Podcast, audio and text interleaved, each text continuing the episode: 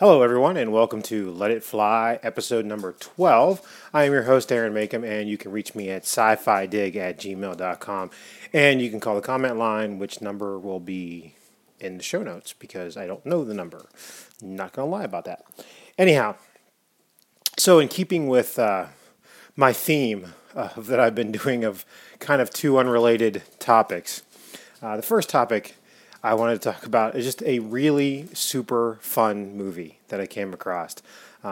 Thanks to my buddy Shane, who went to Best Buy and picked this up. As soon as I saw the cover of the film, I was like, I need to investigate this. The name of the movie is Wolf Cop.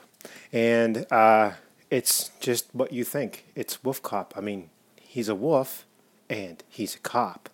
And that equals genius.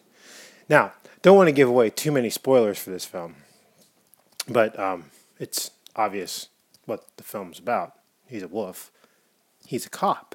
He's a wolf cop.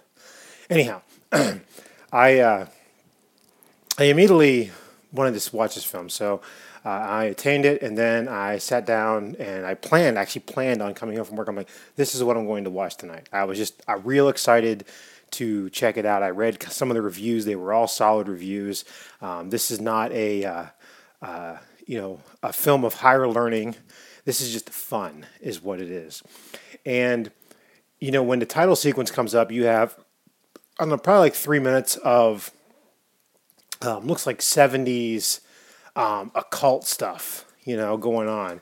Just kind of like building on this. But, you know, at this point, if you're watching it for the first time, you're going to think, and you hadn't read anything about it, you're going to think this is going to be some kind of crazy occult film. But then the next scene is boobs. And as soon as I had no idea what the film was rated. I didn't pay attention.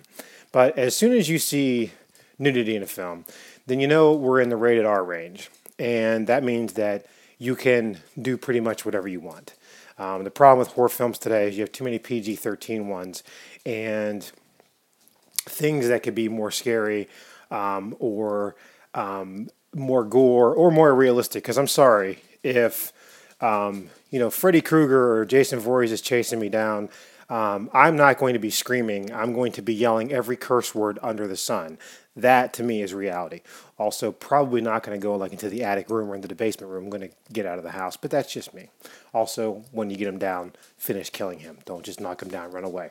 But anyhow, so the cop in the film, I'm not going to spoil anything. I just kind of want to give you kind of the premise because you've got to see this film. I'm just telling you right now. Best Buy seems to be the place that has it. Amazon, for some reason, says the film is not going to be released until May, but Best Buy definitely does have it on Blu-ray. I'm not sure about DVD, but and it's relatively inexpensive. So I... you know, the cop, he's in bed with this hot chick, and, you know, he gets up and he's, you know, you realize at that point that he is, an officer of the law, and he's a mess. I mean, he gets up and the first thing he does is start chugging from a bottle, and he gets out to his car and he's trying to put his gun belt on. He drops underneath the car, and he's just a disaster. He gets to the station. His chief hates him because he's just a low-life drunk and this and that. And then... obviously, as time goes on, you know, he ends up becoming a wolf. And great effects on the wolf. I mean, they're good enough that they're kind of believable, but they're cheesy enough that you get the feel of the film, which is just to have fun. And at first, he's a little bit out of his mind, and then he pulls to his senses, very much like Teen Wolf, right? Where in wolf form, he has his full faculties. Of course, he doesn't communicate as well in wolf form, but he decides that, you know, he's a wolf cop, so he starts doing cop stuff in wolf form. And you have a lot of super great scenes going on here. The scene, I mean, he just goes into, like, this drug den and is just destroying these people. I mean, they're shooting them. He's ripping their faces off. I mean, literally ripping their faces off. So their skull is still there, just ripping their faces off. This was brilliant. I love this stuff. And things like that. But it's just a lot of fun. And it actually has a decent plot because the end plot, you're like, you're not quite sure where all this is going to go. It's just going to be a cop roaming the streets in wolf form, taking on crime.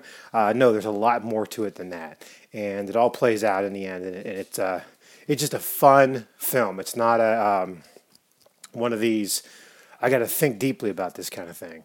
It's a lot of fun. Highly recommend it. Wolf Cop. Great scene when he's changing for the first time, which really shocked me.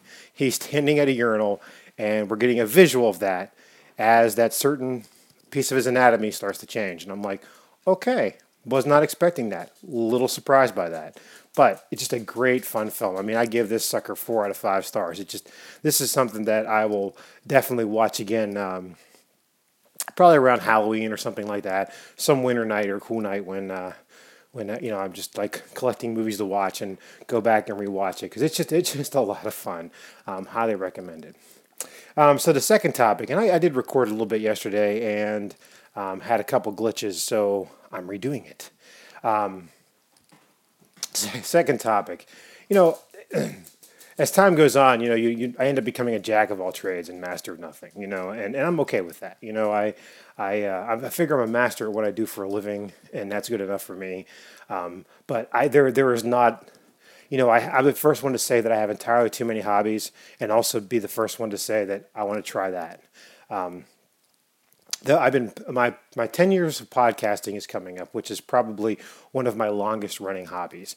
Met a lot of great people doing Sci-Fi Dig over the years and being on other podcasts, and just, you know, have really enjoyed it. And, you know, podcasting is a very versatile hobby because you can, I don't want to get off topic here, but just want to cover this real quick. Because you can go from what I'm kind of doing now with Let It Fly, which is just talking into a mic at some people who may or may not be listening to me. Just BSing my thoughts. They mean nothing to nobody but me. And maybe if people can connect with that, then we'll form a friendship, or at least an acquaintance, you know.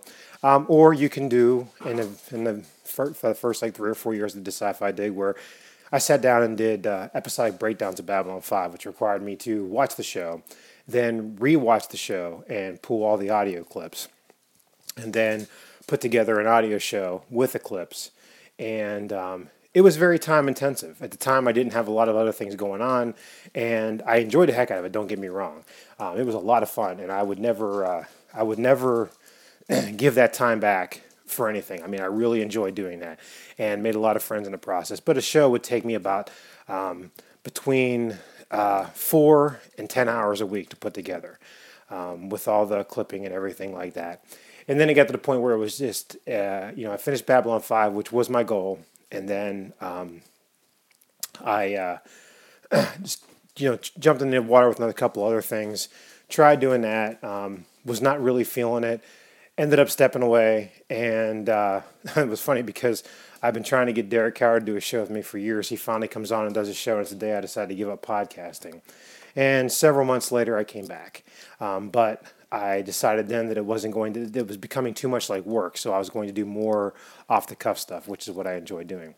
Anyway, my point is that I have a ton of hobbies, always looking to add to that repertoire. And part of that's just to getting older and not being able to fit in everything that you want to do in life. For me, those of you who don't know, and I think it was 2011, I had an incident where I almost kicked the bucket, and it wasn't a matter of like, oh my God, I'm having an epiphany, you know, because I'm not that kind of person, you know. There's never been enough time in my life, so that wasn't really an epiphany to me. However, you know, one of the things that changed is that as you get older, things kind of go to hell. I mean, your body just says, and just, you know, things start happening that you are not prepared for. You think you're prepared for them, but you are not prepared for, and what kind of sucked is that at the time in my life when things started to go to hell, was also a time in my life when I've probably been the most fit. Other than when I was in high school, I lost 30 pounds in the hospital in 10 days, which is not a diet I recommend. But once I got out of the hospital, I continued to lose weight due to my condition.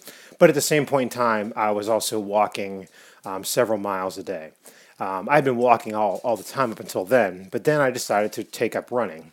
And so it's like I'm at a point in my life where physically, my physical presentation was better than it's ever been. I mean, I was doing 100 push-ups a day, and I was running 5 to 7 miles every day, and I felt fantastic. But it's a giant chunk of time to do all that, but it was one of those things where I'm like, well, I've gained this. I don't want to give it up. So again, it's another hobby. But at the same point in time that I'm more fit in my life, that's when things start to fall apart. And you just get this old age thing where you're like, what the hell is going on? First of all, your eyesight goes to hell, which is a slightly gradual thing. And then one day you're like, I cannot focus on the writing on this to save my life. So, you start out with reader glasses. And because, basically I have 20/20 vision, but, I need bifocals. So then...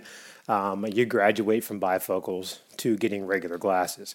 Those of you that have been wearing glasses your entire lives, kudos to you. I don't know how you do it without not smashing your head off a wall every day. Glasses are a colossal pain in the ass.